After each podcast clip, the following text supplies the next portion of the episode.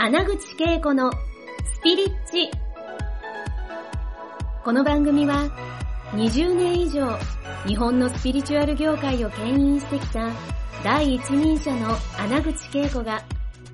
第一線で活躍する人たちとの対話を通してその成功のもとにあるそれがスピリチュアルを解き明かしてお届けします。スピリチュアルを生活に取り入れて豊かに幸せになるためのスピリチュアルラジオ番組です。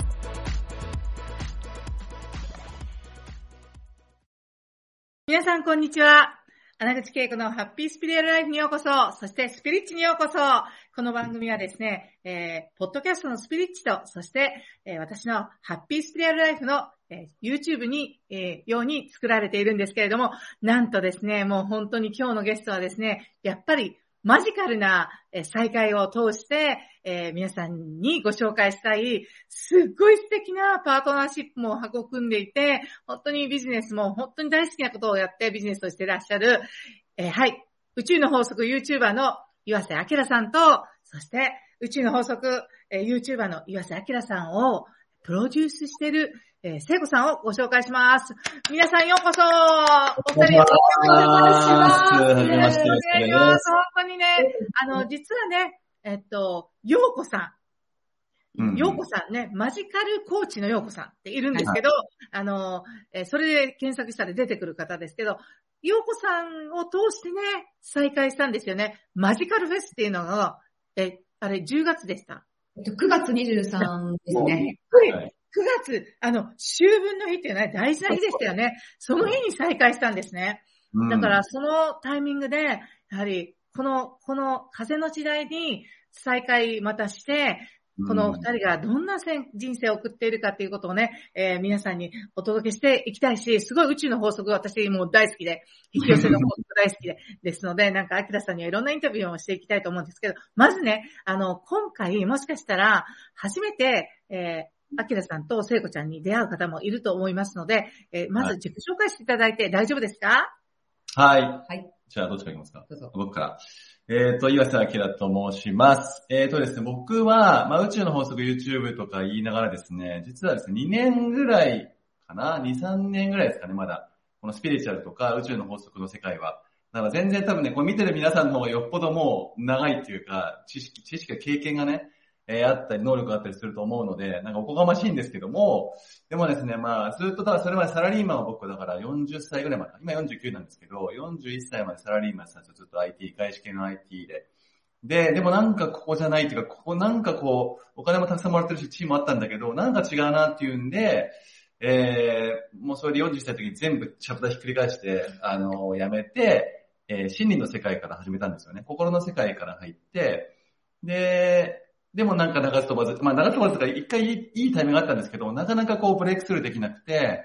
で、先生術に出会ったりとかして、セミナーだったりとかして、いろいろあったんですけど、一番のブレイクスルーが来たのが、2年、今言った2年半ぐらい前かな。その、YouTube でバシャールっていう存在をね、初めて見て、で、このバシャールに初めて会ったんですけど、そこで、すごいと、これはやばいっていう、もうなんかもう、稲妻が走ったっていうか、で、そこから YouTube でバーってその彼の、僕英語できるんで、あの、字幕つけて短い動画をアップし始めたら、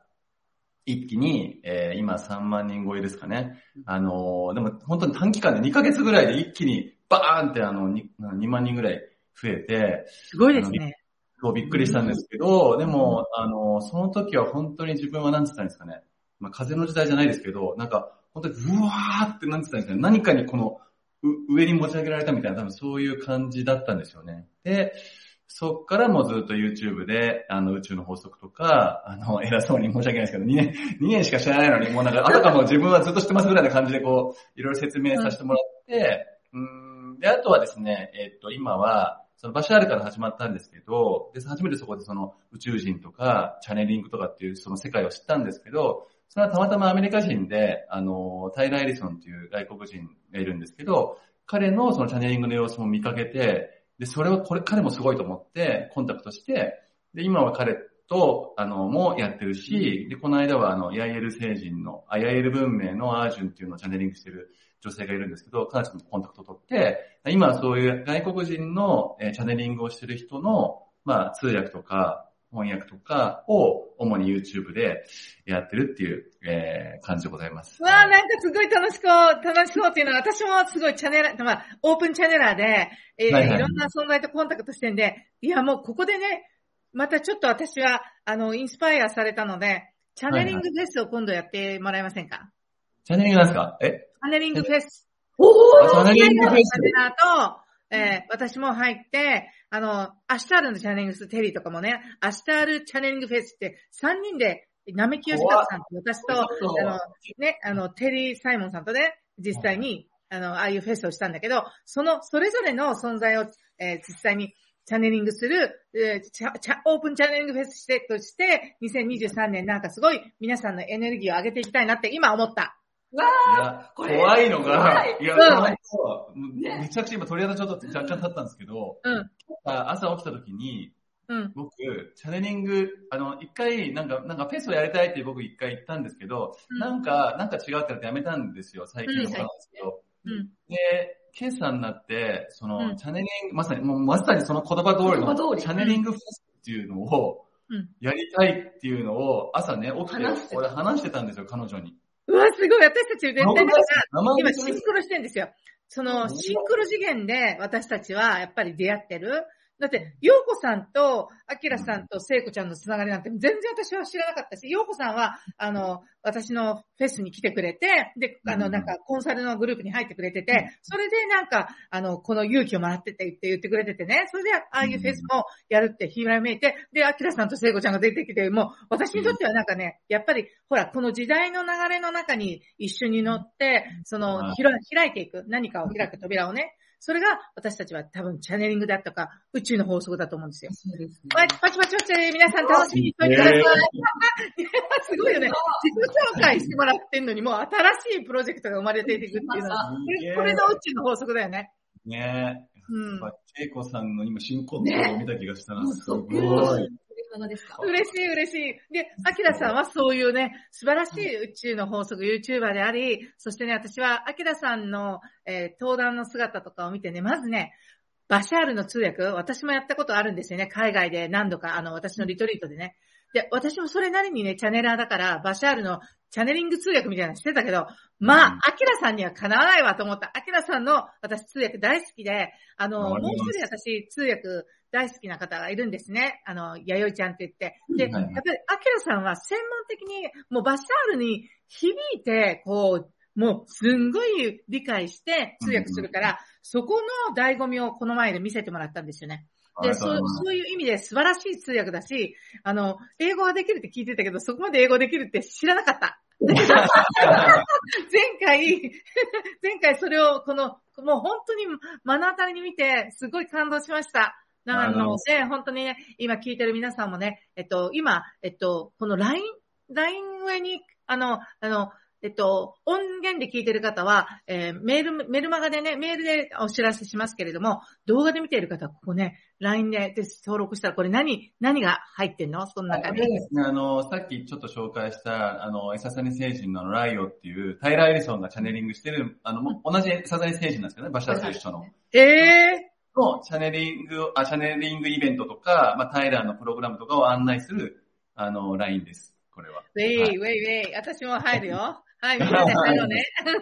ありがとうございます。はい。じゃあ、あ、そう、そうですね。あの、聖子ちゃんとはね、えー、4年前からの、えー、お付き合いなんですね。だからよかったら聖子ちゃんも自己紹介お願いします。はい、えー、はじめましての方もいらっしゃると思いますので、明石聖子と申します。戸籍上は岩瀬聖子です。で、私はですね、今はそのさっき、アキラが言ってた、えー、ライブですとか、その他の人たちのプログラムだったり、イベントだったりっていうのを、私があの、プロデューサーとして、えー、企画運営したり、プログラム作るっていうのを、えー、やってます。で、4年前に私実は恵子さんにはもうすでに出会っていて、スピリチュアルコーチ養成講座に通わせていただいてて、その時に、あの、それまで会社員だったので、そのスピリチュアルを仕事にするなんて、なんか、すごいスピリチュアル好きだけど、ちょっと恥ずかしいとか、あの、変って思われたらどうしようっていうのがすごいあったんですよね。でも、そのスピリチュアルコーチ養成講座に通うことによって、もう、こういうことを本当にビジネスにして、世の中に伝えていく人になるってもう決めたんですよ。本当おめでとうございます。めっちゃ嬉しいです。はい。そうなんです。で、それがあっての今、あの、今の仕事？で、その途中に、あの、アカシックリーディングをしたりとか、はい、他のスピリチュアのセッションとかいろいろしてたんですけど、今は結果的に自分がプロデューサーとして動くのがすごく楽しいし、向いてるなって思うので、うん、えー、そうで一緒に活動をしています。ね素晴らしいんですよね。そしてね、もう、今日ね、あの、これ第1話なんですけれども、ここは絶対聖子ちゃんに話しててもらいたいなっていうのをみんなも聞いたらね、女性の方々が大体、あの、多いと思うんですね。あの、視聴者の方とかも、ね。で、聖子ちゃんがね、実は、その、私のコースの中で未来ビジョンファシリテーターコースっていうのがあって、それのトレーニングを受けているときに、ご自身がやっぱりクライアントになって、ね、未来ビジョンファシリテーターの、うん、をしてもらって、クライアントになった時のエピソードが、今のアキラさんとの、この、うん、あの、パートナーシップでビジネスも共にしているあの、原点かなと私は思うんですよ。よかったら。そう。話してほしいな。はい。その、その頃はですね、あの、付き合ってたんですけど、私は結婚したい、もうアラフォーで、まだ結婚したことがないから、もう40歳には結婚したいってずっと思ってたんですよね。で、アキラは、あの、バツイチなので、もう結婚はもう一生したくないみたいな。で、そんな感じで、なんかこう、付き合ったり別れたり3、4回実は繰り返してるんですよ。で、もういよいよ私も40なるし、っていう時にその未来ビジョンで、自分のその未来のビジョンを私がクライアント役で、まあ、あの練習した時ですね。見たビジョンが、すごくもうね、あの、今でも鮮明に思えてるのが、海外の海で白い砂浜のビーチを私が男性と歩いてるんですね。で、その時にもう体感として結婚している自分として、その隣の男性がパートナーで、海外を歩いているっていうのがもう体感で見えたし分かったんですよね。で、その男性がでも、あの、背は一緒ぐらいなんだけど、金髪だったから。だから、まだ先があるかもしれない。金髪だったよね。今金髪はまだないから分かんないんですけど、でもなんかその時に、あ、もうなんか、あ、私はいつかは必ずもう結婚するっていうことを体感レベルで分かったから、なんか、結婚したい結婚したいみたいなのをもうなんか一回そこで手放せた、サレンダーしたんですね。そう。で、そしたらその後、まあ、またいろいろと一悶着はあったんですけど、うん、あの、アキラが、いろ、アキラもアキラでいろいろ、あの、向き合ってくれて、結婚っていう捉え方をね、あの、変えてくれて、で、まあ、結婚するっていうことになったんですけど、あの未来ビジョンであの体感がなかったら、私はやっぱ、あの、いろいろちゃんと手放すができなかったと思う。そうですよね。きっとね、執着してて、なんかこう、あの、掴んでたけど、なんかパンって、あの時、あの時の顔が私すごい鮮明で、もう、すなこちゃんが、もうそれを自分の中に取り込んでて、キラキラしてたんですよ。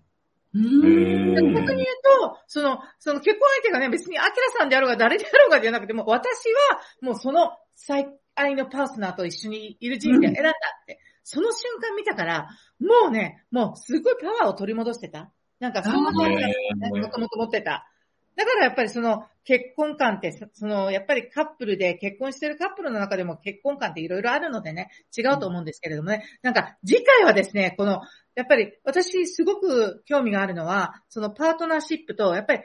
ビジネスもパートナーで一緒にやってるっていうところのあたりの話もね、聞かせていただいて、今日、今視聴してる皆さんもですね、そういうパートナーシップが、まあ、パートナーシップって本当に方程式は私はないと思ってて、それぞれのパートナーシップを育んでいく中で作られていくものだけど、すごくね、あの、この二人を見てて、すごいいい関係だなってこの間も思って、なんかすごく何がピンときたかというと、レスペクト。お互いのそのやってることへのレスペクト。で、すごくなんか、はっきりとなんか役割が分かれているし、うん、そして、なんか、すごく、お互いをちゃんとその、えー、その、なんていうか、サポートし合ってる。なんか一見、見、見たらプロデューサーって背景にいるように思うんだけど、私はそう感じなかったんですよね。だって、聖子ちゃんもいろんなことま、なまあ、マルチなタレントを持ってるから、プロダース、プロデューサーでありながら、その、アキラさんとなんかこれからもっと先私が見ちゃってるんですけど、なんか、うん、あの、その、それこそ海外とかのステージで何か一緒にしてたりとか、